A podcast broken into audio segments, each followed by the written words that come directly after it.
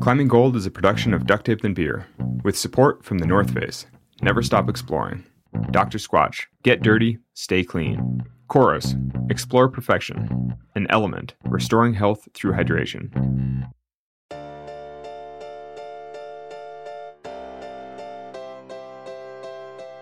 Hey everyone, a few weeks ago we talked with author and international bestseller Michele Wucker about how humans take risk. She's written two books on risk You Are What You Risk and The Gray Rhino, and they both influence how we've thought about putting this season together. You Are What You Risk introduces a couple key concepts that we found particularly applicable to climbing. Each of us carries our own unique risk fingerprint. It's created at the intersection of our genetics, our lived experiences, and the choices we make moving forward. Amongst other things, how we climb, who we climb with, and how we prepare but it also relates to every aspect of life, whether it's our personal lives, careers, and family. So we wanted to dig deeper because one, we found it interesting, and two, because we are all trying to make the best decisions possible in a pursuit where physical risk is baked in. During our conversation, Michele asked Alex a couple of questions.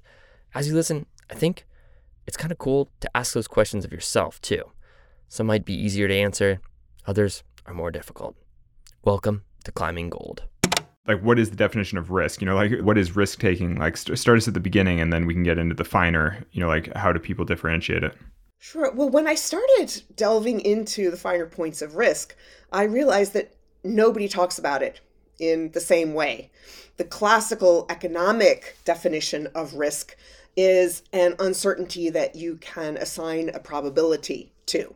So it's actually not so uncertain you can assign a number although that number may may be pulled out of the air. You know, who knows where the number came from. So, you know, in finance, people talk about risk as something that's very quantifiable. And people in daily life often mean uncertainty when they're talking about risk, or at least a part of it is uncertainty, that they don't really know what's going to happen. And each one of us brings our certain biases, our experiences, our perspectives to how we see and define risk. I'll often ask people, how do you just define risk? And some people will will say something negative around you know danger, peril, loss, and other people will talk about uh, you know opportunity, you know adventure, gambling, and it depends on the industry because people in very different professions have different biases that they bring to risk. So for some people, risk is is a chance to get something you want. For other people, it's the possibility of losing something. And people don't often think about it enough as something that depends. You know, a risk can be something good, it can be something bad. A risk is making a choice when you don't really know how things are going to turn out. And each one of us makes 35,000, give or take, choices every single day, which means 35,000 risks every day. But how often do we take a serious look at what risk means to each one of us, how we make the risk choices that we do, and what that says about us to the people around us? And, and so, what prompted you to write The Gray Rhino? And what actually, and, and backing up, you know, what is the Gray Rhino? So, the Gray Rhino is a metaphor to get us to pay fresh attention to the big obvious risks around us. You know, the, the obvious things that we often neglect because they're so obvious. And I created it really to help people to make an emotional connection with the big scary dangers coming at them. So you think of the rhino, big, two tons with the horn, and it's gray because, interestingly, as you might have noticed, all rhinos are gray, but there's no species called the gray rhino. There's the black rhino, which is gray, and there's the white rhino, which is gray. I'm like, that just blew my mind. I'm like, having seen seen rhinos in, in nature, I'm like, you're right, they are all gray rhinos. so it seemed to me to be a great way to point out that we're not really as good at dealing with obvious things as we might think we are you know, I have a lot of friends now who have died in the mountains who consider themselves very cautious and like said that they're not risk takers and said that they're doing everything well. And you know, with several of them, you could say, like, oh, it was a freak thing, like this crazy thing happened. But, you know, when enough people die that way, you're like, it probably isn't a freak thing. You know, it probably is a little bit more of a, a systemic, you know, call it what you will, but it's like basically it seems like there's a huge blind spot in evaluating your own risk fingerprint because, uh, particularly in the climbing community, I mean, everybody thinks they're doing it right. Everybody thinks they're being safe and cautious. And yet, clearly, not everybody is because it doesn't always work out that well. So, you know, I mean, it seems like the the crux of all of this is is actually understanding yourself well enough. So, so like, how does one evaluate their own risk fingerprint? Well, what's the biggest risk you've ever taken? I have no idea.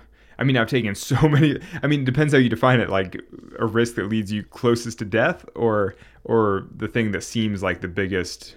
You know, like the, the showiest risk would be like soloing El Cap, let's say, or free soloing El Cap. But, um, but in a way, you know, that's also the thing I was most prepared for. I've taken tons of other risks that are that are arguably sketchier, but they're all like very uh, unknown. You know, the things that happen by myself in the middle of nowhere and you know, like trying to get out of some canyon and like falling down a thing. And it, I, I, don't know. It's like, how do you, I would have, I mean, I, actually, I have written a whole book about it. like, Who knows? You know, it's like there's so many, you know, it's like, there, yeah, there's so many things.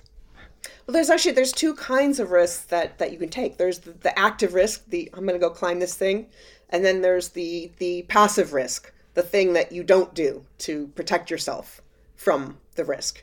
Do you, do you find that your risk tend to be in, in one of those categories or the other? Yeah, more in the active risk for sure, like doing a thing. Or gotcha. like, and particularly when I'm by myself, because I find that climbing with partners, I'm, or like climbing with other people, or climbing in front of other people, I'm much more likely to sort of play by the rules a little more and like do things properly but you know i find that if i'm by myself in the middle of nowhere or i'm like getting quite fatigued or conditions are weird or whatever else you start to just play it a little bit more fast and loose where you're like whatever let's just like get her done. And then i'm definitely more inclined to take take personal risks. It's also important to ask what kind of risks uh, you've taken in different parts of your life. So obviously this sort of you know safety and uh, you know recreation part of your life and career part of your life, you've taken certain risks. But what about in other areas, say finance, health, relationships? What would you say the biggest risks are in those areas?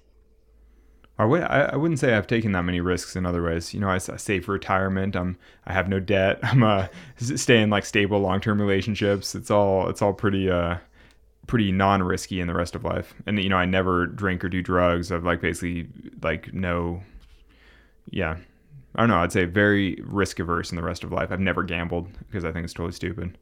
You know, things like that.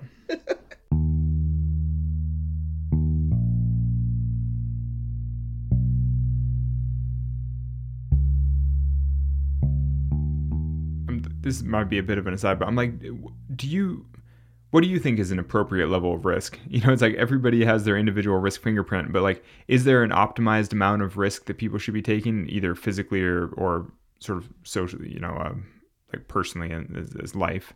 What, what, uh, you know, should people be taking more risk, less risk, thinking about it differently? Well, I think something that looks like an objective amount of risk is actually a very, very different amount of risk for two people like for example i'm five foot three. If i go down a dark alley at three o'clock in the morning that's a very different risk from some six foot three inch linebacker. Or in in social situations uh, there's some research that shows that women are more likely to take quote unquote social risks like speaking up and saying the thing that uh, that is not welcome uh, but women have a lot of experience doing that. You know, having been myself the only woman in the room in a lot of you know high finance meetings or you know strategy meetings, um, I've had the experience a lot of other women have had is that if you speak up, you either get told that you're you know aggressive, that you don't know your place, or people totally ignore you. And then some guy says the same thing, and everyone says, "Oh, that's brilliant." And you're like that guy just took credit for my own idea. And so women are a lot more used to taking social risks. And so on the one hand, it's a bigger risk, but on the other hand, they've got the experience, they've got the risk muscle for that. And so it's easier for them to do that. I like to think about risk for each person as as a portfolio. It's like you were saying that, you know, in your personal life, you in your finances, you're you're pretty conservative and and so that you can take all of the risks in the thing that you care about most in the climbing. And that's a really smart approach. I often recommend that people look at the risks that they're taking in different parts of their life.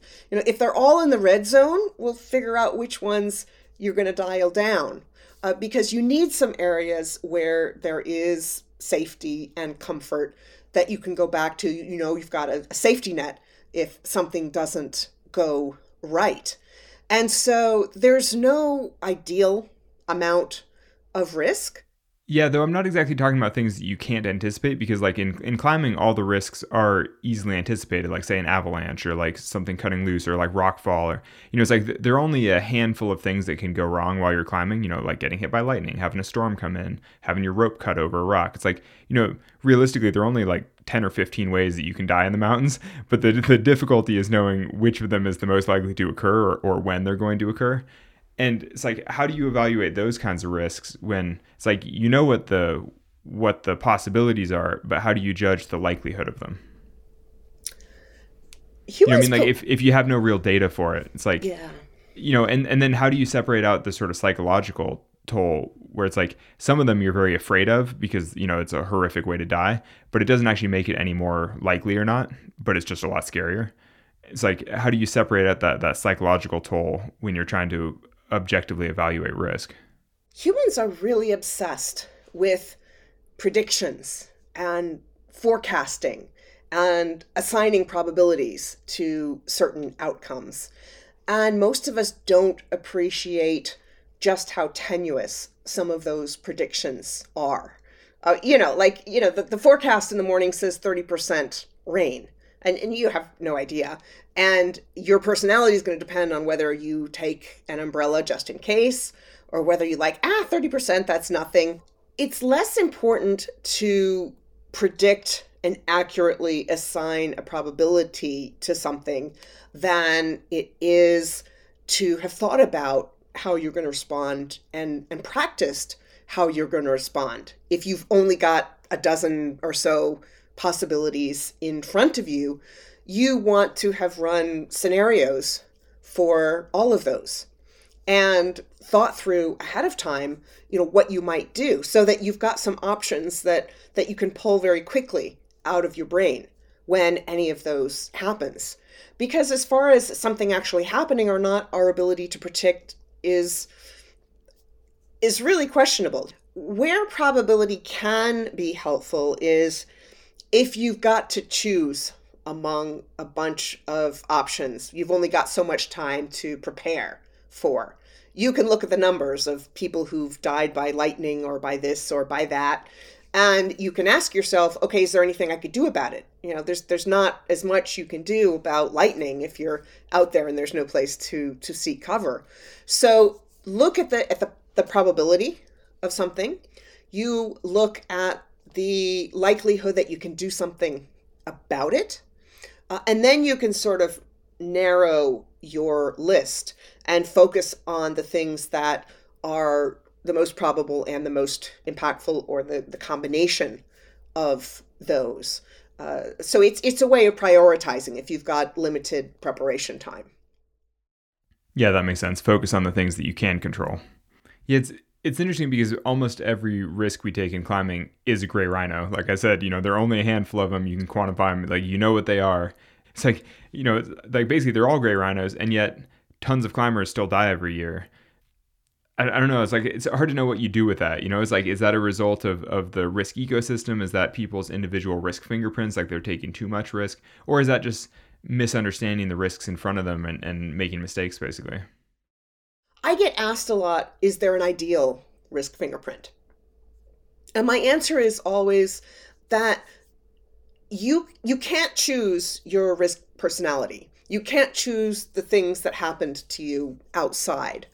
Um, but you can choose the things that fit best with your innate personality and how your past has conditioned you.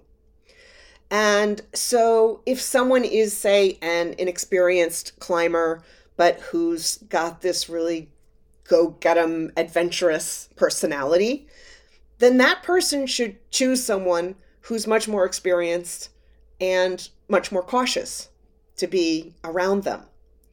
Um, and for all sorts of other personalities, think about what offsets your weaknesses, the things that could put you at more risk and in more danger, and think about where you have strengths that could help your climbing partner.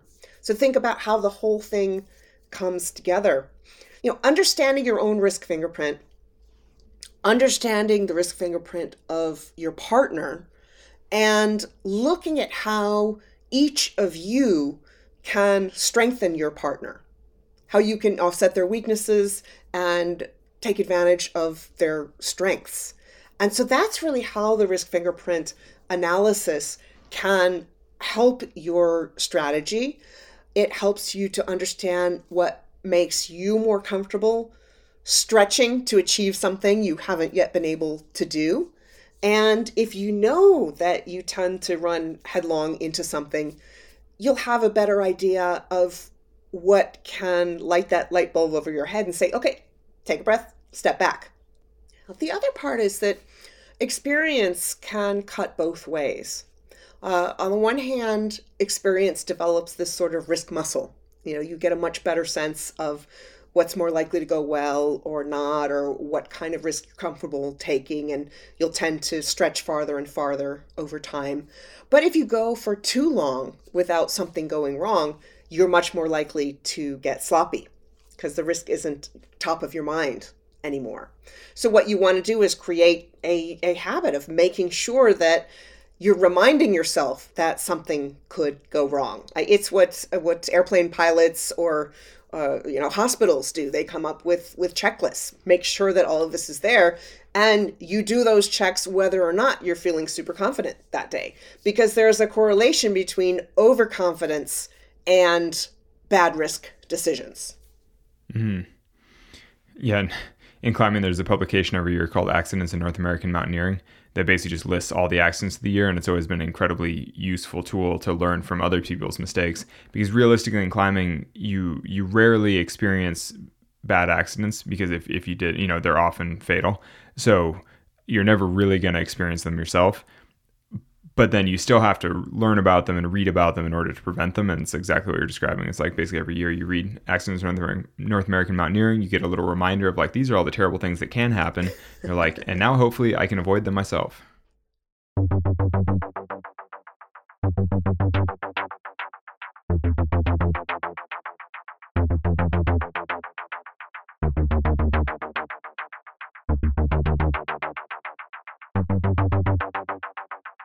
Michele, where where does failure fit into all this? You you obviously have to live through an experience to learn from it, but generally speaking, what does failure teach us about about the risks we take? Well, I think that that comfort level with the idea that you you might fail is really important to risk taking.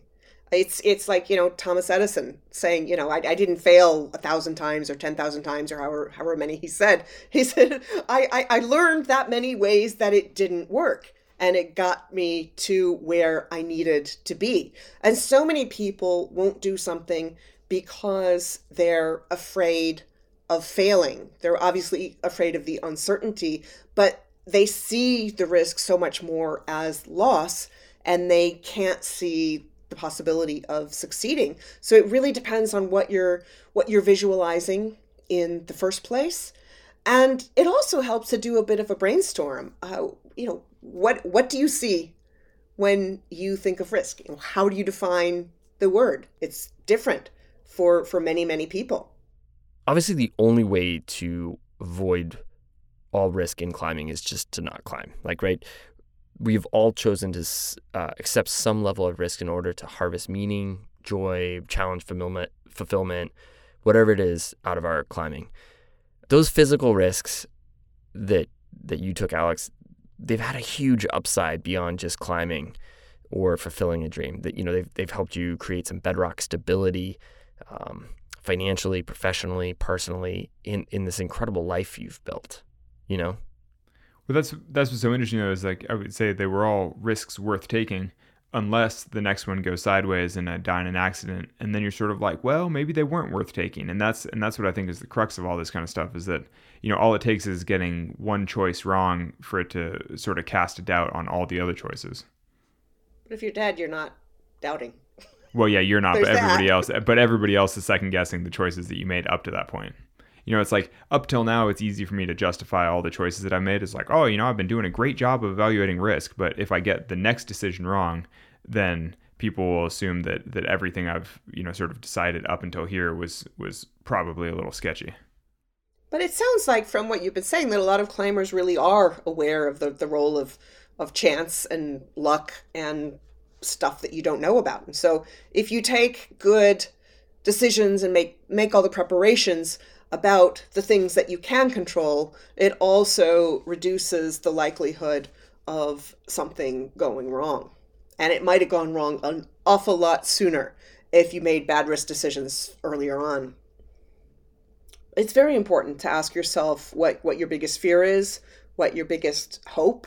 Some people don't ask themselves explicitly what the biggest hope they have is, or if they're looking at a specific risk and they're not sure what's holding them back. Sometimes identifying the fears can help you to feel more control over them just by the act of identifying them. I guess on on that topic, I'm, I'm curious. Like, for each of you, what are your biggest fears and hopes? Is that is, is that something you could do off the cuff? I think it's an it's complicated. I, I think in a systems dynamic way, and so boiling that down is is really hard for my brain. It just doesn't work that way. I think it would be too hard to Yeah, fair enough. explain in I- a I short in a few seconds. I actually don't think it's uh, for me. It's like greatest fear, dying a terrible death. You know, greatest hope, living a well-adjusted life to old age. You know, like having like playing with my grandkids when I'm old or something. You know, it's like that's a pretty straightforward. Because I mean, I feel like that just sums up a life well lived. That sounds like a pretty darn well lived life.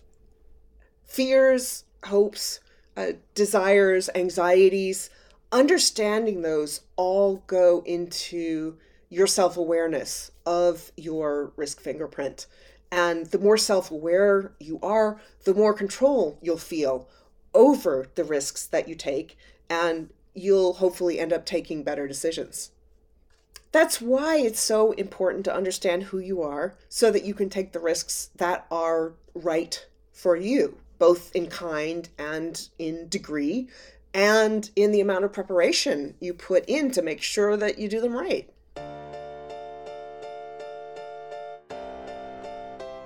Thanks for listening. We'll be back next week with a full length episode.